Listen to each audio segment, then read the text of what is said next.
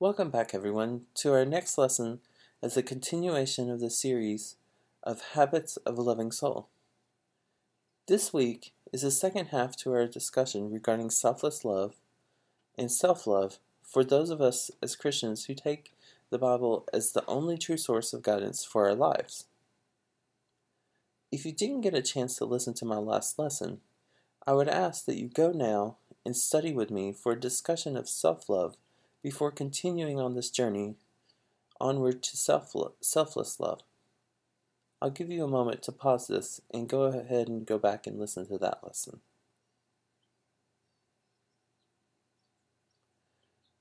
If you remember last week, I wanted us to look at where self love and selfless love are not mutually exclusive or where they might connect or overlap.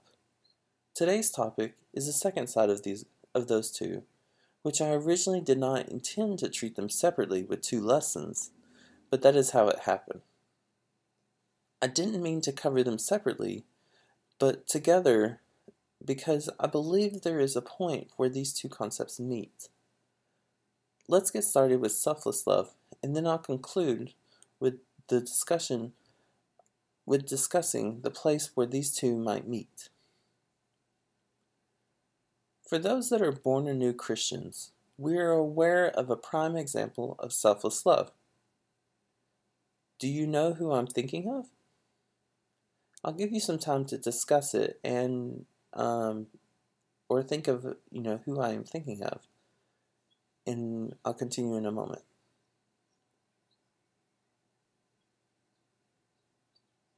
Okay, do you have who you're who you're thinking of? Is an example of selfless love? I'll give you a hint. The example I'm thinking of is found in John chapter 3, verse 16. If you have this scripture memorized, say it with me.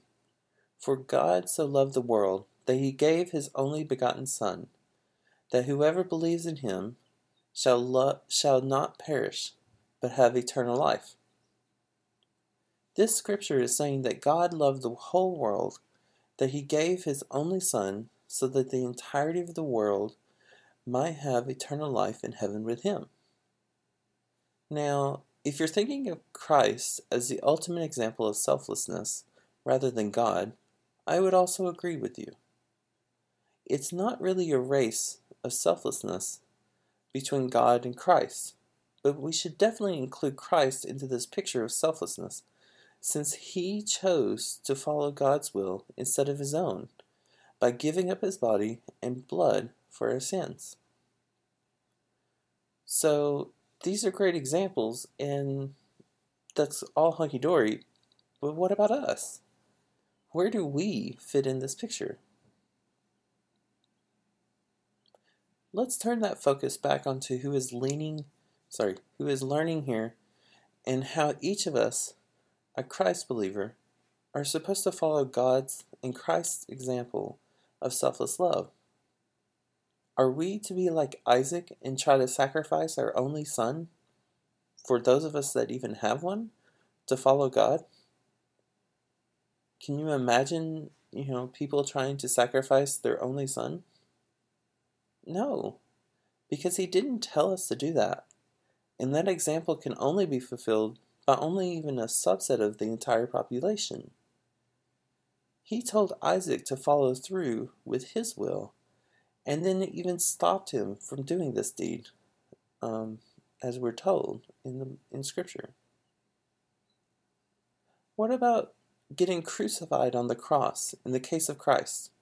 Are we going to start finding trees, making a cross for ourselves, and start riding donkeys and wearing crowns of thorns? I don't think so. You see, some people try and wear a cross outwardly for that very fact, to remember the sacrifice that Christ gave up his life for each of us. But we should not literally follow in Christ's footsteps, because then we would have a lot of people trying to be killed and raised from the dead on the third day in a tomb. They'll be pretty um, they will not be um, so, I guess, appreciative when they don't raise from the dead on, on the third day, huh? there are some people to take Luke chapter 9, verse 23, literally where Christ states, and if he was saying and he was saying to them all, If anyone wishes to come after me, he must deny himself and take up his cross daily and follow me.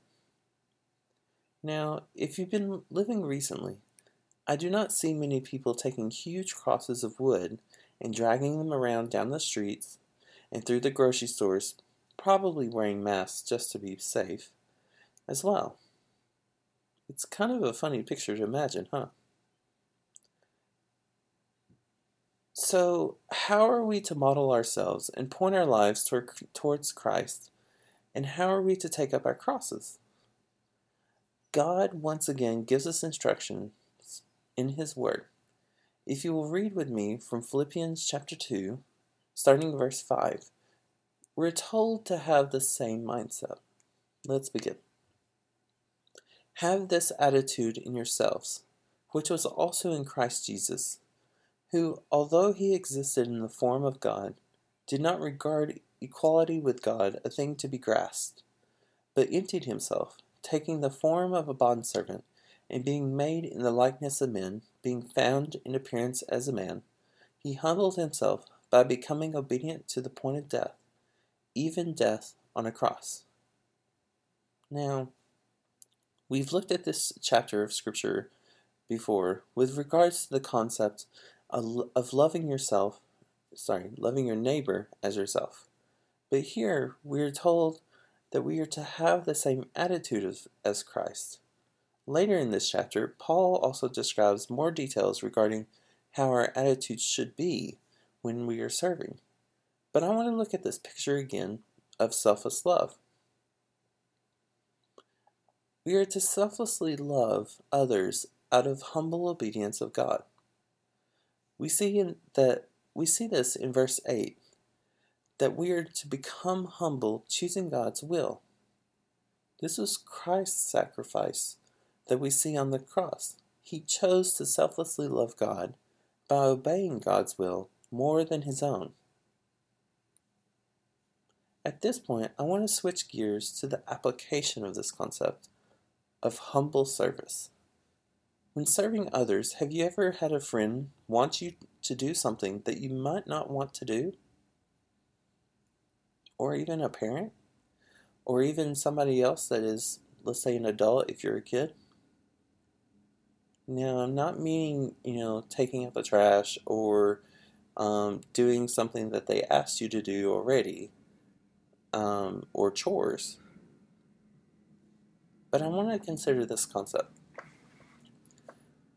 How about this? Have you ever had one of your parents ask and ask you that if one of your friends jumped off a bridge or jumped out of a plane or jumped off the roof of the house, would you? I know that's a lot of jumping, but there is a good point in, to learn from this question. Just because someone else did it doesn't mean that we have to. You see, the concept of application I want us to consider is this How should we not give more of ourselves to others than to God?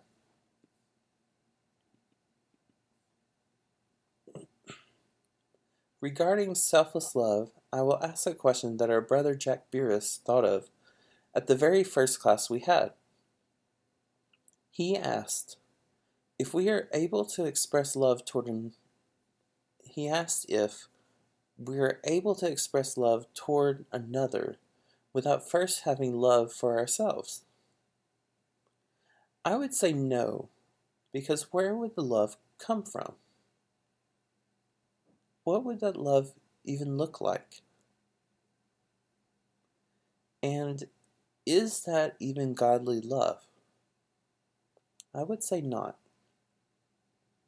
Let's look at two scriptures that identify where love for others come from. I'll start with 1 Thessalonians chapter 3 verses 11 and 12. Now may our God and Father himself and Jesus our Lord direct our way to you, and may the Lord cause you to increase and abound in love for one another and for all people, just as we also do for you. Some translations states this term abound to be overflow or overflowing. The next example is in Philippians chapter 1, verses 9 through 11, which is before our, um, our prior scripture in chapter 2, where we are, are to have the same mindset as Jesus. And this I pray, that your love may abound still more and more in real knowledge and all discernment, so that you may approve the things that are excellent, in order to be sincere and blameless until the day of Christ, having been, f- been filled with the fruit of right- righteousness, which comes through Jesus Christ to the glory and praise of God.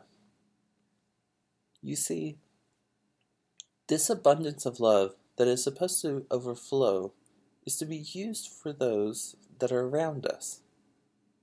That is how others will see God in our lives and how they will know we are Christians by our love.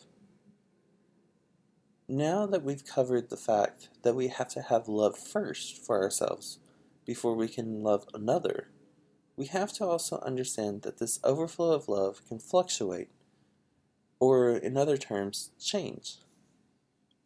Through life, we can have a gushing fountain of love, where we can express love to others greatly, or at some points, we can also have a dripping faucet. I want to make this point that when, when in godly service, service, we should keep stock of how we are taking care of ourselves, kind of like a self check. Not for self preservation, but to remain equipped and able to serve others. Our sister Karina Ashurst um, has told me on several occasions the following You are no good to someone else if you aren't good yourself. She was meaning that we should not overcommit ourselves, or if we need to, take periods of rest to prepare ourselves for further godly work. I came across a, quote, a quote that illustrates this as well, and it states that you are not required to set yourself on fire to keep other people warm. Regardless of our condition, as Christians, we are first to serve God, and if we are trying to overcommit ourselves, or perhaps not realizing that we need a break, we're not giving what we can to God, and we're doing an injustice to those that we are trying to serve. I want to wrap up by saying this. We should practice self love so that we can have a greater self. I hope you've enjoyed this, and I have been praying for each of you. And I just hope that you continue to listen to these lessons and please send feedback or questions and comments um, as well. Thank you.